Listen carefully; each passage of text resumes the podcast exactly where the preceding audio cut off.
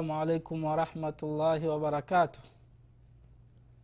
إن الحمد لله نحمده ونستعينه ونستغفره ونعوذ بالله من شرور أنفسنا ومن سيئات أعمالنا. من يهده الله فلا مضل له ومن يضلل فلا هادي له. وأشهد أن لا إله إلا الله وحده لا شريك له. وأشهد أن محمدا عبده ورسوله. sallallahu alaihi waala alihi wasahabatihi ajmain.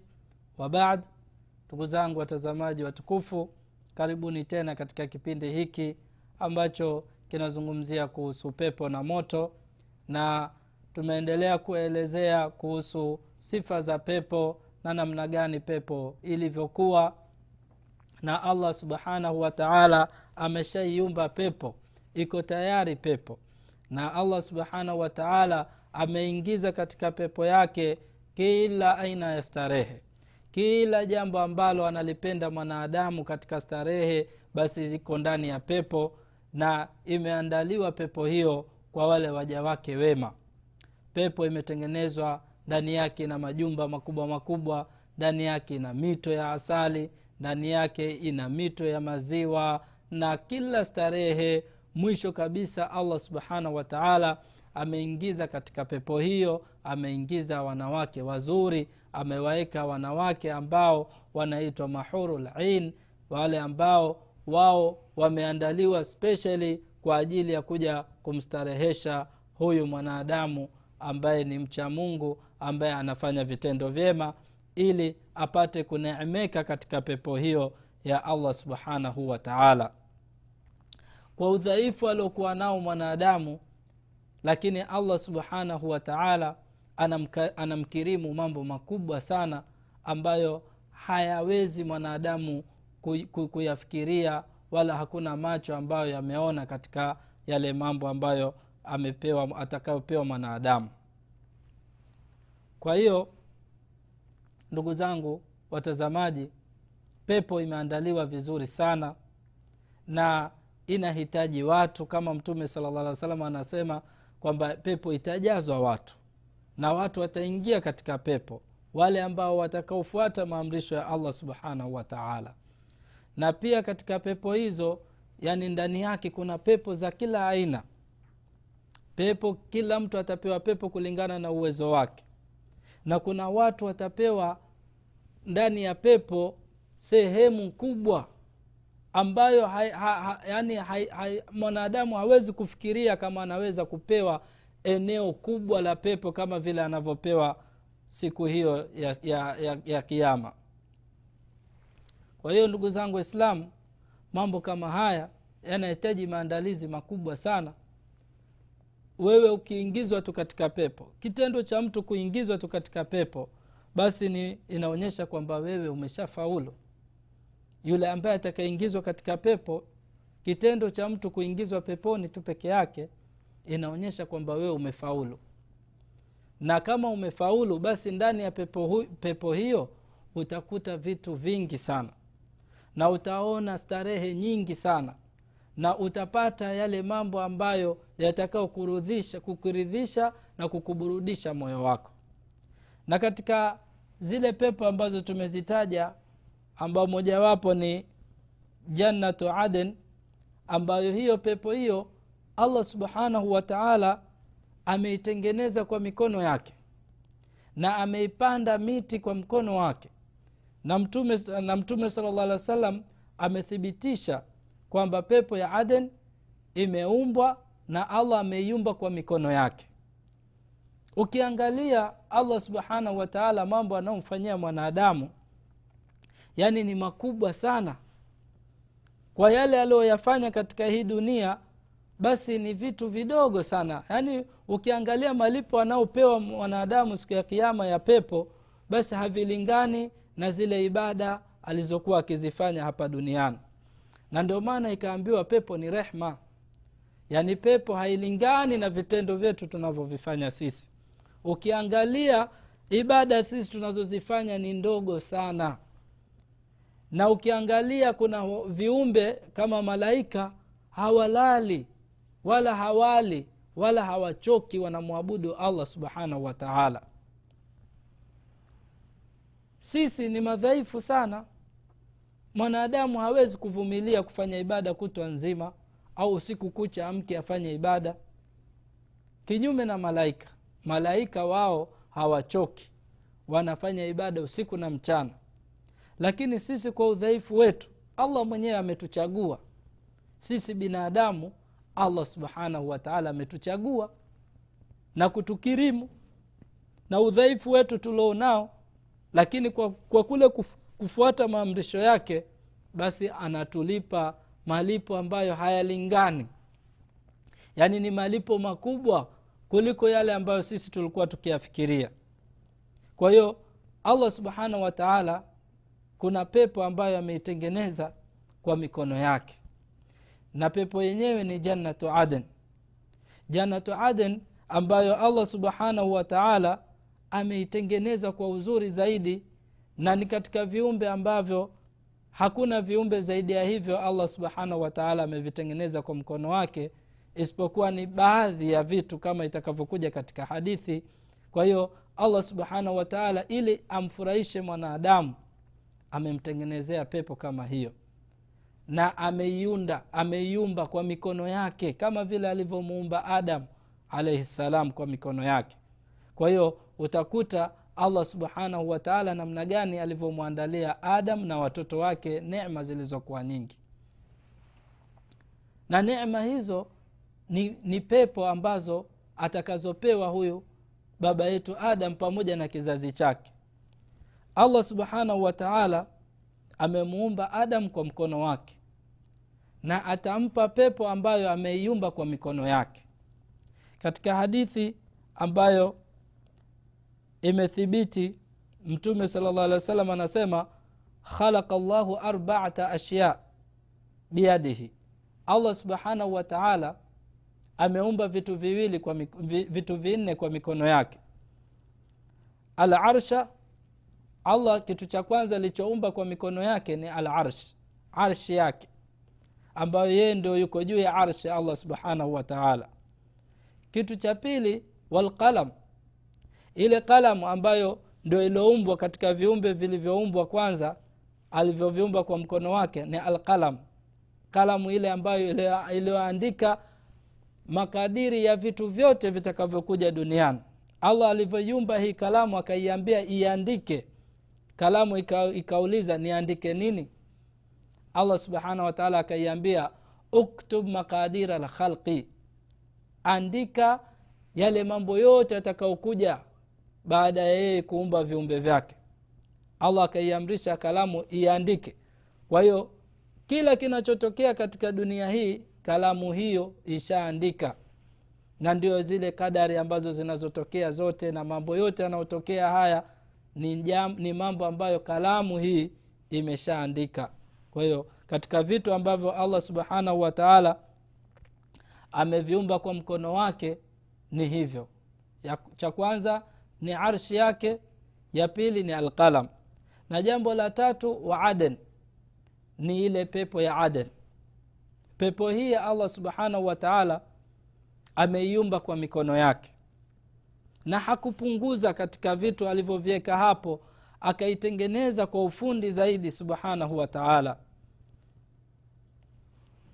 Na ikiwa kitu kimetengenezwa na allah kitakuwa na kasoro gani? We mwenyewe bufikiria leo hii sisi tunanunua mfano gari au pikipiki au kitu chochote ambacho cha hapa duniani ukiwa utakiona kile kitu kizuri kimetengenezwa kwa ufundi basi sifa itarudi kwa yule fundi aliyekitengeneza kile kitu. Lakini sasa jiulize je kama kitu hicho kimetengenezwa na allah subhanahu wataala moja kwa moja yani? Na vitu vyote vimetengeneza na allah lakini allah amekiunda kwa mkono wake yeye kutakuwa na kasoro gani? Lazima kitu hicho kitakuwa ni kizuri sana kwa sababu allah ni mkamilifu. Allah ni muweza allah ni mwenye ilmu anajua vitu vizuri na anajua vitu vibaya. Kwa hiyo yeye ndo ameitengeneza hii pepo kwa mkono wake. Kisha katika vitu vingine alivyoviumba kwa mkono wake allah subhanahu wataala ni adamu alaihi salam. Ni adamu alaihi salam. Allah subhanahu wataala amemuumba adamu kwa mkono wake amemtengeneza mwenyewe amemuumba kwa mikono yake subhanahu wataala kwa hiyo katika vitu ambavyo vimeumbwa na mikono yake allah subhanahu wataala ni hivyo. Vitu vinne. Kisha thumma qala lisairi lkhalqi kun fakana na viumbe vingine vyote allah subhanahu wataala ameviumba kwa neno lake kun. Yani kuwa vikawa allah akitaka kitu kiwe anasema tu kun kuwa na kikawa. Kwa hiyo vitu vinne hivi ambavyo allah subhanahu wataala ameviumba kwa mikono yake. Cha kwanza ni arshi. Na arshi ndo katika viumbe vikubwa kabisa. Hakuna kiumbe kikubwa zaidi ya arshi. Warahmanu ala larshi stawa na allah yuko juu ya arsh wala, hana, wala allah subhanahu wataala hahitaji kwamba yeye awe juu ya arsh. Hana shida na arshi kwa sababu arshi ni kiumbe chake. Bali arshi inahitaji kwa allah subhanahu wataala kwa hiyo ni viumbe vikubwa hivi ambavyo katika viumbe alivyoviumba allah subhanahu wataala kwa sababu arsh ndio sehemu ya juu kabisa. Baada ya hapo hakuna kitu kingine zaidi ya allah subhanahu wataala na jambo la pili aliloliumba allah subhanahu wataala kwa mikono yake ni alqalam ile ambayo imeandika mambo yote. Alafu jambo lingine ni hiyo aden ambayo ni pepo tukufu ambayo allah subhanahu wataala ameiumba. Na vingine vyote vimeumbwa kwa kauli yake subhanahu wataala aliposema kun fakana. Kwa hiyo allah subhanahu wataala anathibitisha kwamba ameiumba pepo ya aden kwa mikono yake. Sasa yani tunapata ilmu au tunajifunza kwamba allah subhanahu wataala mwenyewe ndio aliyeiumba pepo. Allah subhanahu wataala ndio ameiumba pepo mwenyewe kwa mikono yake. Ukimwangalia mwanadamu alioumbiwa hiyo pepo ni mdhaifu. Lakini allah ameitengeneza pepo kwa ufundi wa kila aina na akamjalia kiumbe dhaifu huyu mwanadamu kwamba ndio atakuja kuishi katika pepo hii. Kwa hiyo ukiangalia mambo ambayo ameandaliwa mwanadamu ni makubwa sana. Allah subhanahu wa taala amemuumba adamu kwa mikono yake. Kisha anamwingiza pepo ambayo ameiumba kwa mikono yake. Hii ni fadhula kubwa sana hii ni fadhla kubwa sana. Kwa hiyo ndugu zangu watazamaji tuelewe kwamba allah ametuumba sisi ametupa fadhla kwanza kule kuumbwa kwamba sisi ni wanadamu hii ni neema kubwa sana. Hebu angalia leo kuna viumbe vingapi hapa duniani vimetuzunguka. Kuna viumbe vingi sana vimetuzunguka. Lau kama ungeumbwa wewe ukawa paka ukawa mbwa ukawa nzi hivi vitu kama pepo ingekuwa havikuhusu wewe. Kwa hiyo sharti ya kwanza wewe umeumbwa ni mwanadamu. Yaani hilo ni kushukuru alhamdulillahi nimeumbwa mi mwanadamu. Alafu pili allah subhanahu wataala akakupa nema ya uislamu. Watakiwa useme alhamdulillahi umshukuru mola wako kwa kukujalia wewe kuwa mwislamu jambo la tatu ni kwamba allah subhanahu wataala wale waislamu wale watakaofanya mema basi allah subhanahu wataala atawakirimu pepo yake ambayo ameiumba kwa mikono yake. Hili ni jambo kubwa sana. Lau kama mtu atakaa afikirie basi atakuja kuona kwamba allah subhanahu wataala ni mkubwa. Allah ni mkubwa. Sifa za allah ni kubwa sana allah anahitaji kufanyiwa ibada ndugu zangu waislamu. Allah atakiwa kufanyiwa ibada za kila aina. Allah ashukuriwe ndugu zangu waislamu. Usije ukakaa wewe ukajiona wewe una matatizo ukamchukia mwenyezi mungu subhanahu wataala ukaacha kufanya ibada ukaacha kumtuia allah subhanahu wataala na ndio ukazidi kuingia katika maovu. Shukuru kwanza wewe mwenyezi mungu amekuumba adam mwanadamu. Sisi baba yetu adam kaumbwa kwa mikono yake. Allah amemuumba kwa mikono yake. Kwa hiyo ndugu zangu waislamu hii ni neema kubwa sana. Watakiwa mtu aishukuru. Na baadaye ukija ukija mtu akikirimiwa pepo hiyo ndio neema kubwa zaidi. Lakini kwamba pepo haingii mtu asiyekuwa mwislamu watakiwa uwe mwislamu mwema ufanye mambo mema ufanye ibada ujitume na katika mambo ambayo atapewa mwanadamu siku ya kiama ni mambo ambayo ni makubwa yani. Kama ninavyozungumza kila saa narudia ni kwamba yani narudia kwa sababu ni mambo makubwa sana. Hawezi mwanadamu kufikiria katika akili yake kwamba anaweza kupewa jambo hilo. Yeye anajua ataingizwa peponi lakini hajui starehe zilizokuwepo peponi ziko namna gani. Na siku moja katika hadithi iliopokewa na muslim eh, eh, katika hadithi iliopokewa na muslim eh, hadithi ya almughira bni shuba radiallahu anhu anasema ani nabii sala llah alehi wasallam sala musa alaihi salamu rabbahu. Musa alaihi salam alimuuliza mola wake ma adna ahli ljannati manzila hivi huko peponi ni nani yule mtu ambaye yani pepo yake itakuwa ya chini sana? Kwa sababu kuna daraja peponi kuna kuna daraja ya kwanza ya pili ya tatu yaani kila mtu atapewa kutokana na amali yake. Kwa hiyo nabii musa alahi salam siku moja aliuliza kumuuliza mola wake ma adna ahli ljannati manzila?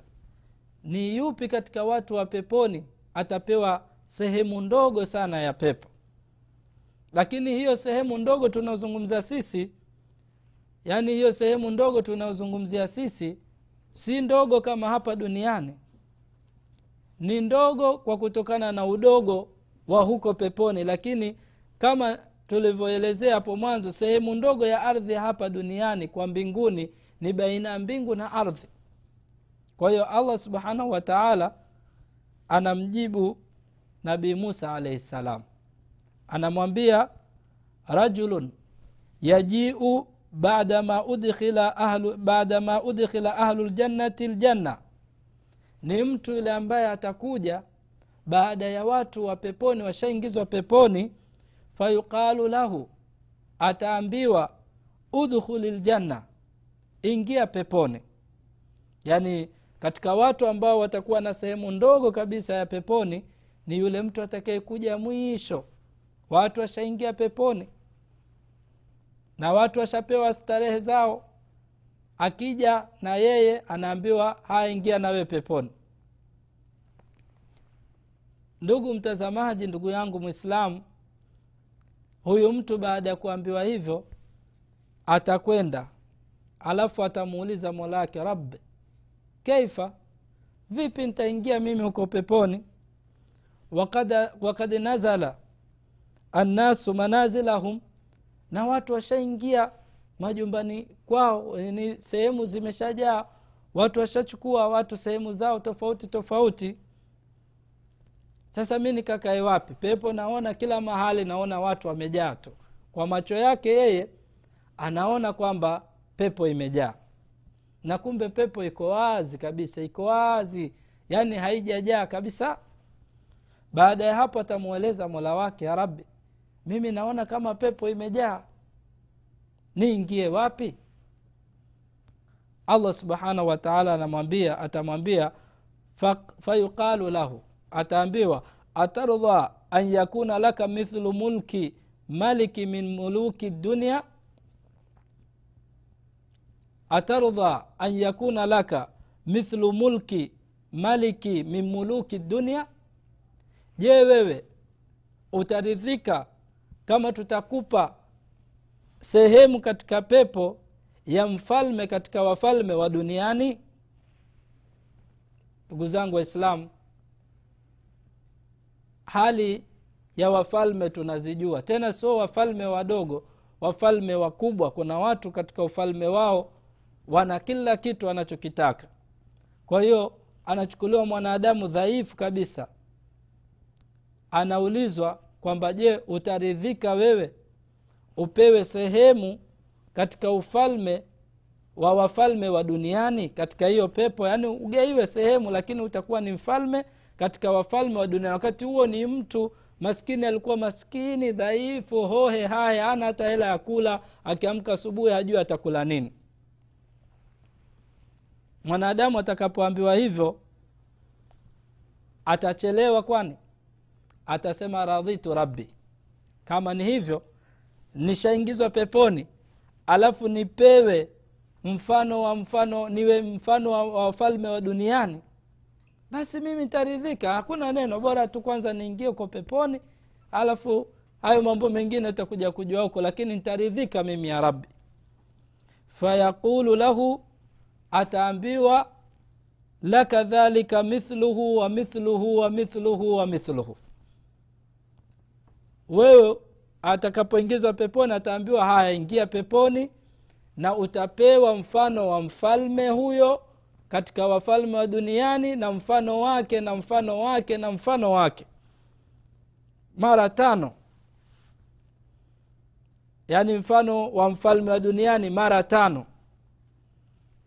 Ndugu zangu waislamu hivi mwanadamu anataka nini mbele ya mola wake zaidi ya nema kama hizi mwanadamu huyu ambaye amechelewa na huyu hakuchelewa hivi hivi huyu amechelewa kwa sababu ya madhambi. Na hawa ndio wale watu watakaochelewa kwa sababu kwanza lazima waingizwe motoni alafu watolewe waingizwe peponi. Sasa anapokuja yeye sehemu anaona kama zimejaa kumbe yeye anayo sehemu yake ameshaekewa kwa sababu tayari yeye katika watu wa peponi nafasi yake ipo. Kwa hiyo anasema kwamba ya rabi nimeridhika kupewa katika pepo sehemu ya mfalme katika wafalme wa duniani eh? upewe mfano mfalme wa suudia hapa uangalia watu wanavyokuwa na nema hapa suudia wafalme wanavyoneemeka na ufalme wao eh? wana mapesa wanaweza wakafanya wanavyotaka maji mali wanachezea tu wanavyotaka eh? mfano yani yani wanavyotumia katika starehe zao eh? au mfalme yoyote sio lazima awe mfalme wa hapa suudia mfalme yoyote ambao unamfikiria wewe katika dunia ambaye ana nema kubwa sana katika nema za hapa duniani basi unaulizwa sasa utakubali upewe sehemu katika sehemu za wafalme wa duniani mwanadamu atakaporidhika atapewa sasa mara tano zaidi ya huyo mfalme wa hapa duniani. Eh? atapewa mara tano ya wafalme wa duniani mara tano yake. Akishapewa hivyo atasema radhitu nimeridhika ya rabbi. Kisha ataitwa tena. Baada ya kupewa mara tano yake ataambiwa laka hadha laka wa asharatu amthal, amthaliha baada ya hivyo hiyo mara tano tunakuongezea tena mara kumi sio mara tano tena. Kwa hiyo atazidishiwa kupewa zile nema ambazo alizokuwa akipewa hapa duniani anaongezewa tena anaongezewa tena. Kuliko wale wafalme wa duniani hapa anapewa mara kumi mara kumi tena. Hebu fikiria itakuwa ni nema kiasi gani. Leo ufalme mmoja wa nchi ya suudia ni ufalme mkubwa sana. Yaani mtu lao ataambiwa yeye awe mfalme tu wa suudia ataridhika sasa hivi. Sasa yeye anaambiwa mara kumi. Mara kumi. Katika wafalme wa duniani unapewa sehemu wewe mara kumi yake. Utakuwa na hali gani ndugu yangu mwislamu na huyu ndio mtu wa mwisho ambaye amechelewa kuingia peponi na pepo yake ndio ndogo hiyo hiyo ndio pepo ndogo ambayo atapewa mtu wa duniani yani mtu wa mwisho ambaye atakaingia peponi. Kwa hiyo ndugu zangu waislamu pepo haina mfano.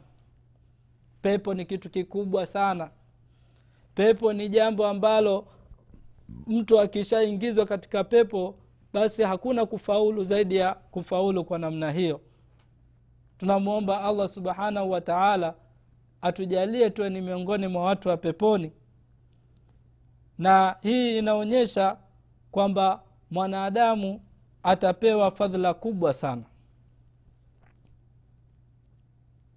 Na wale watu ambao watakuwa ni, ni, ni manzila yao ni kubwa peponi basi ni wale ambao watapewa mafirdausi na mengineyo na zaidi na zaidi ikiwa huyu mtu wa chini ni hivi. Huyu ni mtu wa chini atapewa mara kumi ya mfalme wa duniani. Basi wale ambao watakuwa ni pepo yao ni ya juu basi haisemeki hai, hai, hai, ndio ile ambayo yani lam tasmaa udhunun. Masikio hayajasikia walam tara ainun wala macho hayajaona. Kuonyesha kwamba starehe za peponi hazipig, hazipigiki mfano yaani tunayozungumza hapa ni madogo zaidi kuliko yale ambayo mwanadamu atakaopewa siku ya kiama na ndio maana subhanahu wataala akasema fala talamu nafsun ma ukhfia lahum min qurati ayunin jazaan bima kanu yamalun. Haijui nafsi. Huko ikifika ndo itakwenda kujua lakini sasa hivi unaambiwa tu kuna pepo lakini siku hiyo utakapopewa pepo yako ndio nafsi itakwenda kujua kile kilichofichwa mbele ya allah subhanahu wataala jazaan. Hayo yatakuwa ni malipo bima kanu yamalun kwa yale waliokuwa wakiyafanya. Kwa hiyo tuelewe kwamba pepo ipo na pepo ni yenye kuendelea haikatiki starehe zake ladha zake ni za kuendelea maisha yake ni ya milele na ni ya kudumu. Hakuna kukatika starehe zake namwomba allah subhanahu wataala tujalie miongoni mwa watu wa peponi na atukirimu pepo yake kwa rehma zake na huruma zake. Wasala llahu ala nabina muhamadi wala alihi wasahbihi wasallam wassalamu alaikum warahmatullahi wabarakatuh